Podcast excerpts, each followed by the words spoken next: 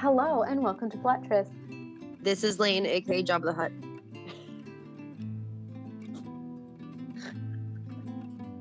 I can't see you. I know. But I can see me. This is Meg. and today we're reviewing A Daring Pursuit by Kate Bateman. This was recently published in 2022, and full disclosure, we did receive a complimentary copy of the book. And this is the second book in the Ruthless Rivals series. Which, if you're wondering which like Hatfield McCoy trope series this one is, it's the one with the rivals who used to have to meet at a border and shake hands. And on that shared land, they found Welsh gold. Right, that's the one. Well, what's this book about? Two enemies. Karis Davies is doing everything in her power to avoid marriage. Staying single is the only way to hide the secret that could ruin her and her family if it was revealed. For the past two seasons, she's scandalized the town with her outrageous outfits and brazen ways in a futile bid to deter potential suitors. Outwardly confident and carefree, inside she's disillusioned with both men and love. There's only one person who's never bought her act. The only man who makes her heart race. Tristan Montgomery, one of her family's greatest rivals. One scandalous bargain. Wickedly proper architect Tristan needs a respectable woman to wed, but he's never stopped wanting bold, red-headed Karis. When she mockingly challenges him to show her what she's missing by not getting married, Tristan shocks them both by accepting her indecent proposal. One week of clandestine meetings, after which they'll go their separate ways. But kissing each other is almost as much fun as arguing, and their affair burns hotter than either of them expects. When they find themselves embroiled in a treasonous plot, can they trust each other with their hearts, their secrets, and their lives? Dun dun dun. The answer is, as always, yes. Um, this is also one of the least Gentleman Jacksons ever. Yeah. He's an architect who's literally just been like swanning around the continent after time as a soldier, but like he's it's been years since he was on a battlefield. And he is like full ripped and huge and muscly, and you're like, he is an architect. He's he's not a builder, okay? He's No. an architect. He wrote he draws up the plans, guys. It was so funny. She's like, he's just so glistening and muscly, and he beats the sky, and you're like, Uh-huh. I mean, those- what? I don't care. I don't care, Lane. Famous don't care. architect muscles. I yeah, architect muscles.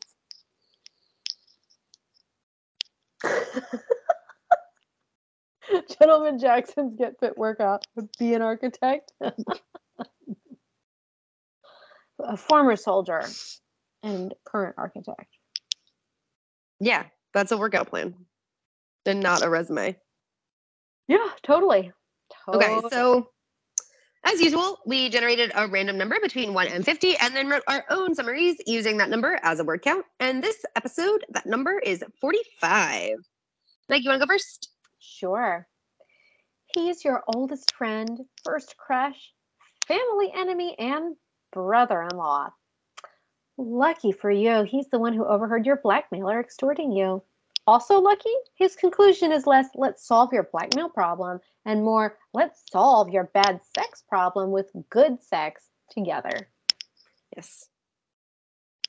That's it. So uh, we hit similar themes. What's yours? I did really enjoy your um, bulleted list of like everything they are to each other, Yeah.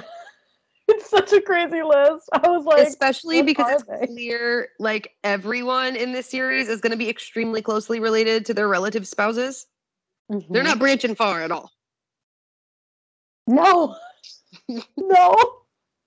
Like, okay, I don't want to be a jerk, but their relationship with each other is like the same as the relationship that the last couple had with each other. and clearly the same as the next couple's gonna have. Except the next couple is they're the one of them is cousin. So it's not it's not like brother so okay, the first book Griff is Karis's brother, and he married Tristan's sister. Right. The next book is going to be Karis's brother with Tristan's cousin, right? Yes. Or is it? No, you that was exactly right, but Okay. it's still feuding families Oh yeah, absolutely. pulled on pigtails as a kid turning into a love story. One hundred percent. So, my 45 word summary. The way to stay ahead of the tiny scandal you were actually involved in is to make your pers- persona an even bigger scandal, and in the process, torment the boy next door who hates you, has actually loved you all along, until sex lessons ensue. That's right.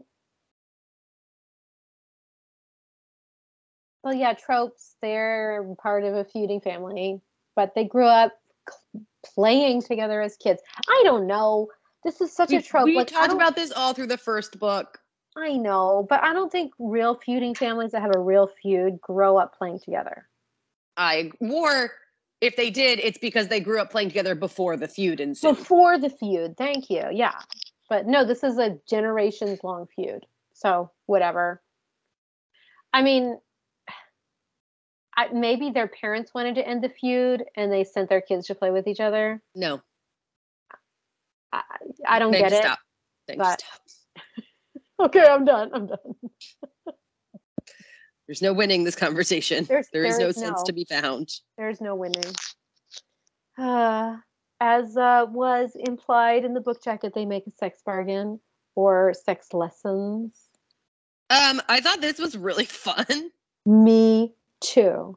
It could have been so much more wrought, but basically he finds out her like damning secret and it's that she is not a virgin, Dun, dun, And- dun. but then learns that like the sex wasn't good and he sort of because they make fun of each other just keeps making fun of her for having bad sex.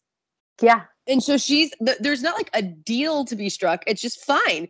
You think I had bad sex and you want to keep mocking me? You do it better. yeah. It's like I actually really liked it because he's like, "Well, how do you know you're not going to go mar- not going to want to get married someday?" And she's like, "Why would I want to get married? Sex sucks. It's like it's the worst. I would never want to put myself through that shit again." And he's like, "No, it's awesome." And she's like, "Oh, really? Prove it then." Well, and she's considering a marriage of convenience with the trope aristocrat who's become her gay best friend. Yep. Where they'll enter into an agreement to be beards. Yeah. So, like, it's not that she's considering no marriage, it's that she's, she, which she's considering sort of, but she's really considering like sex is not a thing she's considering giving up. She's just like, oh no, that sucks. That's not factoring in. she's basically like there's like why why would i want to consider that in my future because i tried it once and it was terrible Yeah. you know and of course he's he's been in love with her all along their hatred is a front for desire Thank you, Meg. That tone of voice was really necessary to convey everything. i mean i think it was right yeah.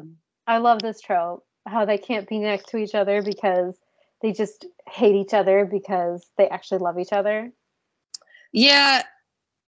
This is like a little bit of a non sequitur, but it was one of the things that frustrated me about this book a little bit. Mm-hmm. You're told they're so cle- clever and quippy and good at sparring. They don't quite feel like they were. they felt like they were together. you know, this is an interesting thing. I think you're right. They didn't necessarily seem like really good at it. But I feel like this happens in real life. like people think they're really funny, but they're actually not. That's true, but I just feel like everyone else was observing them. Like, oh, you Yeah. just go back and forth and you're banter and you're just so so aware of each other and you're both so quick and you can't be with slow people. And it's like, "Hmm, but are they? What are they though? Yeah. Um, And oh my god, pants. Oh yes, that's right. She she goes out of her way to wear like these ridiculously revealing outfits, but it's really the time that she shows up in pants that he's like, "Oh my god." You know, like in the, the first scene of this book, she's wearing a dress that makes her look naked, yeah. and he's very turned on by it. Yes. But it's the pants that really tip him over the edge. That's also the night he knows he's finally going to get to have sex with her. So like, there's a lot going into it, finally tipping him over the edge. But yes, It's a good um, also trope. If birth control is talked about, it will be forgotten or fail. Yeah. And then I have to admit, I love this trope. It's the "it's always been you" trope. Yeah, Even if you didn't realize it later, you you do realize, and you're like, it has always been this other person. And it's our so I I've really liked the two Kate Bateman books we've read Mhm. tonally, Yeah, but her writing doesn't necessarily work for me. yeah, Like I found their feelings about each other sort of hard to follow. sure. Like even in their own internal like thinkings about I get that they're both in denial about wanting each other, but sometimes she's in denial and sometimes she knows she's always had feeling for him and resents him. Yeah, I just didn't feel like it was super consistent. yeah. For for her, I did feel like she always knew that that he- she really liked him. She was really into him, but she always was like, he's just not into me, and he never will be. I know I felt like that changed a little, like I, I from scene to scene. It's possible, yeah. But all right. Any other tropes? I mean, house party in the country, um, a waltz in a garden fondle. Yes, yes. Um, oh, opera. The opera, just the opera in general, I feel like is a trope at this point. opera makeout yeah um uh, the bad guy can't just be a bad guy he must be treasonous Oh my god, yeah. hmm Yeah. and also her dick ex like i feel like this is very tropey but very fun Absolutely. It's a very fun book. It's it's just really fun. It took a little bit of time to get there for me. same i was very nervous hmm very nervous Yeah. I ex- so I expected the blackmail to come out a little earlier than it did. I felt like it took a while for them to get to the sex bargain place. Once they got to sex bargain, I think I was all in with this book. i agree so she this book opens at a ball where they're verbally sparring Mm. Eh. Um, and she's going to meet an ex-lover who you know she slept with, and you find out it's because he's blackmailing her. And one, obviously, he's not really like uh, he doesn't have grounds to extort her. Right. Because if he admits that she slept with him, he ruins himself and his wife basically, because he gets shown to be a dishonorable cad and their names get raked through the mud. And she, like, her family's clearly not going to turn their back on her Right. or like banish her from society or whatever. Like, yeah, she might not get invited to the best parties, but like the odds that, like, this isn't a real blackmail attempt. Like, he stands to lose more than she does. It was really hard for me to figure out the blackmail thing. So I'm like, look, this is a thing, right? Like, i i are we supposed to be counting on the fact that she's so ignorant of about like sex and how sex works that this is a legitimate thing that she could be blackmailed for? It's more like her reputation, just one person claiming she was loose could ruin her reputation. And like, I buy that if the person threatening to make that revelation didn't have stand to lose more than her. Right. Like, his father in law pays all of his bills. If he admits he fucked around three days before his w- betrothal or whatever, like, and deflowered and innocent and then didn't stand by her, like, he could get cut off. Yeah. Yeah, there's that. And then she's also like, well, I can't, I'm not going to be able to marry anyone who wants to have sex with me Mm. because they would know, they would find out. And I'm like, do women really believe that? Do people still believe that? You know? I mean, I don't know. I that's one of those Daphne Bridgerton didn't know how babies were made, so I just hand wave all that away in romance novels. Yeah. Um, I, I guess for me, the thing is, if that's the way it is, if, and by that, by that, I mean, if we're relying on this woman's ignorance about her own body and about sexual functions, which is certainly possible. I'm not denying that. I want that to be made more explicit because otherwise, I feel like it's playing into the stereotype that some people still believe today that virginity is a thing and that people can Yeah. tell. And so I, I want it to be made ex- very obvious that this is a myth and that Karis is is ignorant rather than you know this is an actual thing that could happen basically Yeah, or reverse, like this is just something I'm an honest person. I would feel the need to tell someone. Yeah. And I don't want to like I don't know who like if it's more about her not wanting to be dishonest to a future partner that's also perfectly fine just because of her emotional needs, not because like she doesn't think about it from an emotional standpoint. She thinks about it Mhm. because then they will feel betrayed on the wedding night. right So the other thing that scared me about this book, so the he um Tristan finds her trying to pay off her blackmailer. hmm And in order to cover up the fact that she's being blackmailed, she basically says very little, but implies she's having the, an affair with this guy who is married. hmm And Tristan's response is really awful.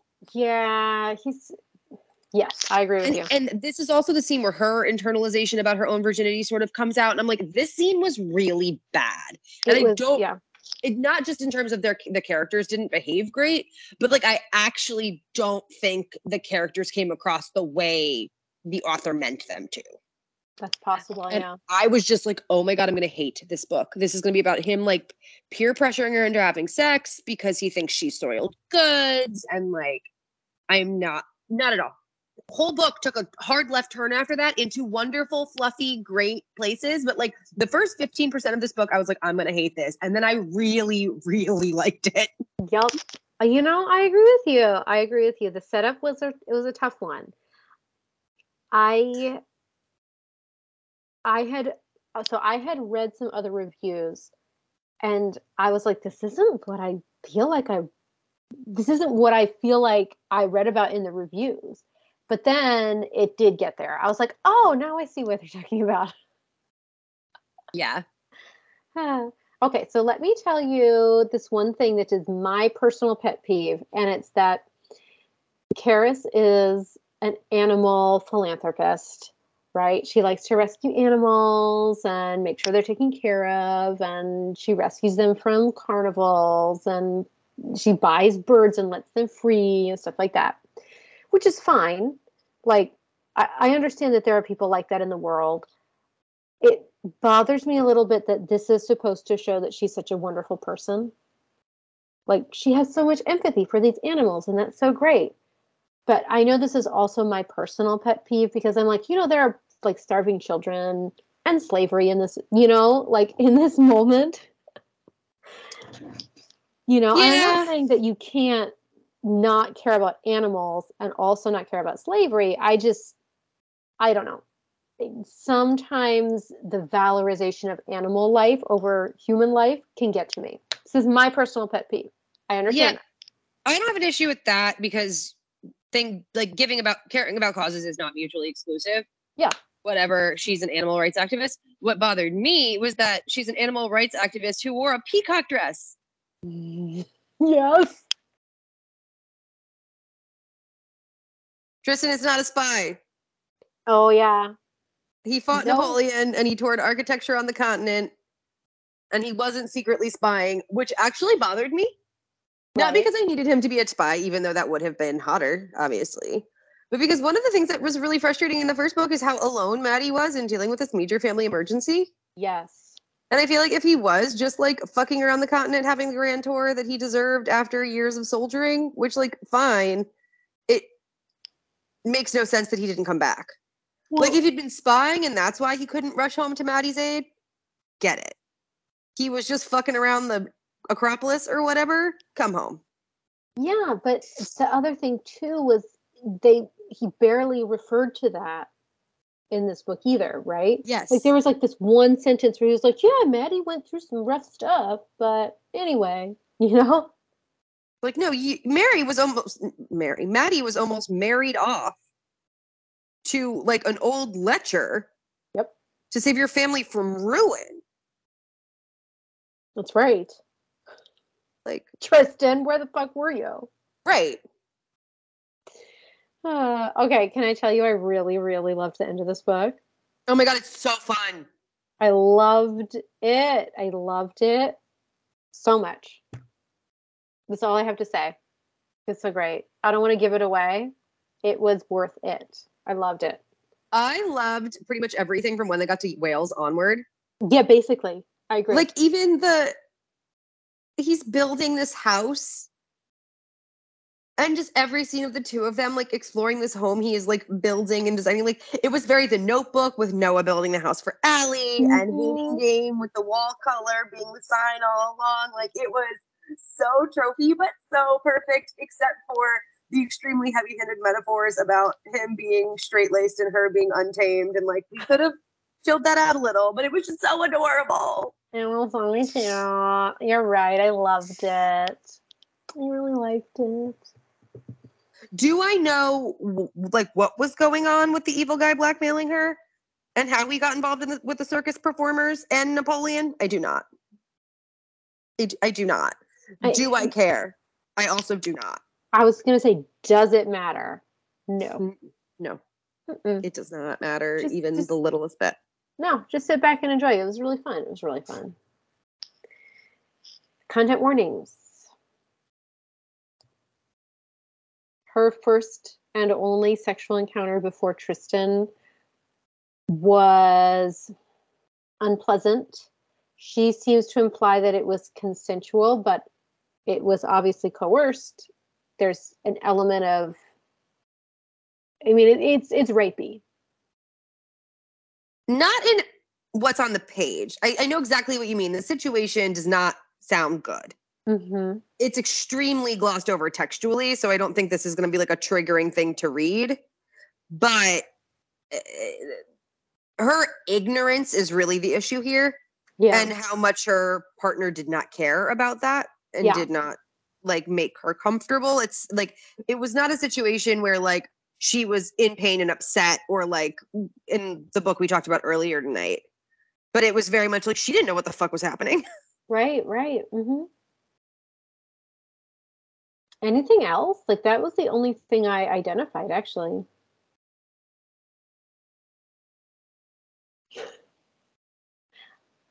I mean, I guess content warning for the gay best friend, like you said, is a little bit of a stereotype. I don't think it goes so far as to be offensive. I don't either. The only thing I kind of want to touch on, and I don't want this to become like PETA, please don't come for us. Um, there's discuss there's descriptions of animals like bear baiting and stuff, and animals in circuses, and like those are portrayed as the bad guys. Yeah. But I personally like look. I can't go to circuses. They really upset me. I am not like a- an animal rights activist in my free time. I am like whatever. You don't need to know all this about me. But let's just say like this is not like a pet issue of mine. A pet issue a pet issue. but like I find descriptions of like circus animals and tr- like very upsetting, and so this was a little bit visceral for me. yeah.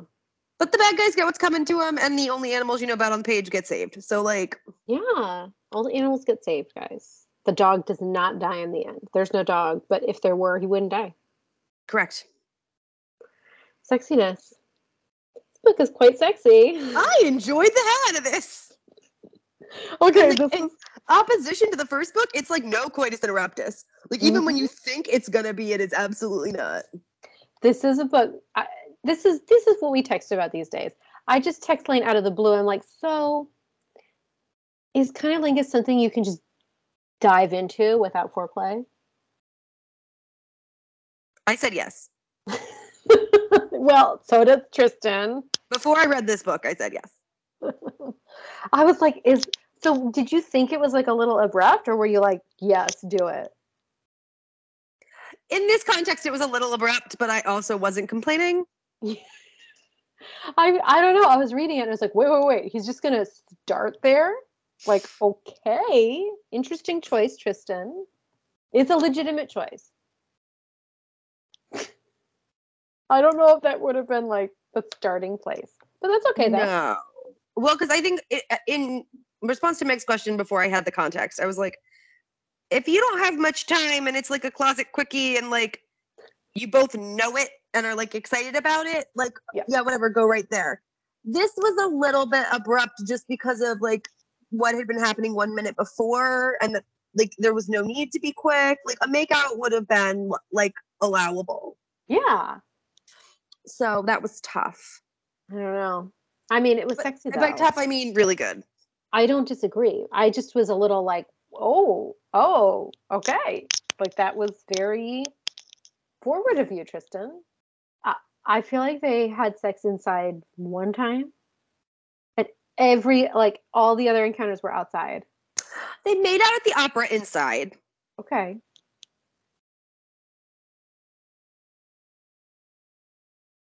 The rest were outside. Like After the- mostly outside. The first night was inside. The first sex night was inside, and the Yeah, yeah. rest were outside. Yeah. We're outside. And I was like, I don't know if this is more of the metaphor, you know, Karis is just really in touch with nature or something. But like they just fucked in the dirt like animals. I was like, oh my God. It's they've just survived a near death experience, so they're like sweaty and muddy. And his response to like almost dying and like thinking back to the battlefield is like to just fuck her immediately. And you know, I'm the first one to be like, that's a lot of. I was fine. Honestly, my bigger concern was like, you better hope the bear that's like 20 feet from you doesn't get out of that hole while you're bare ass with your pants around your ankles. Like, this seems like a bigger safety concern because of the bear. But you, you do you. The fucking bear was like watching them. Yeah. Well, listening. It was in the hole, so it couldn't see. it was in the hole? It was in a trench, right? It was yeah. It was in like the where the orangery was gonna go. It was in a pit Yes. deep enough that it couldn't get out. But they were really gambling that that bear was not gonna be able to get out because were they really were close, very close they- to the. They, They were- couldn't they couldn't bear it any longer. They were like fucking so close to the bear hole. They were. And I that was like, oh my god. I was like, it was hot. I'm not gonna deny it. It was like And- extremely hot. this but also, goes back to not really understanding the plot. Why was the bear on the loose? Still don't really understand. Do I care? But I don't. No. Don't. The other thing I just want to say, because I feel like we always bring this up, this is so low angst. Yeah. There's never any actual conflict between the two of them. And I loved it. like I think that's also why we liked it after about the 20% mark. Because before that point, there was some miscommunication. They didn't really understand each other. They weren't being honest with each with each. We weren't being honest with each other. And then after that, they were just like, "Yeah." So, tips for people writing to please Meg and Lane exclusively. If you are going to do miscommunication, misunderstanding, dragging feet in the plot a little bit, do it at the beginning, resolve it, clear it up. and then give us 80% of happy, angst free falling in love. Yeah.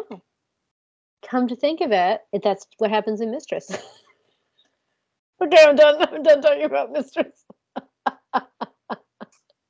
I want to read that book again. I might read it again. See if you guys can guess which episodes we recorded tonight. Thank you guys so much for listening. Don't forget to rate, review, subscribe, and check us out on the internet at Plottrists on Instagram, uh, Goodreads slash Plottrists, or plottris.wordpress.com.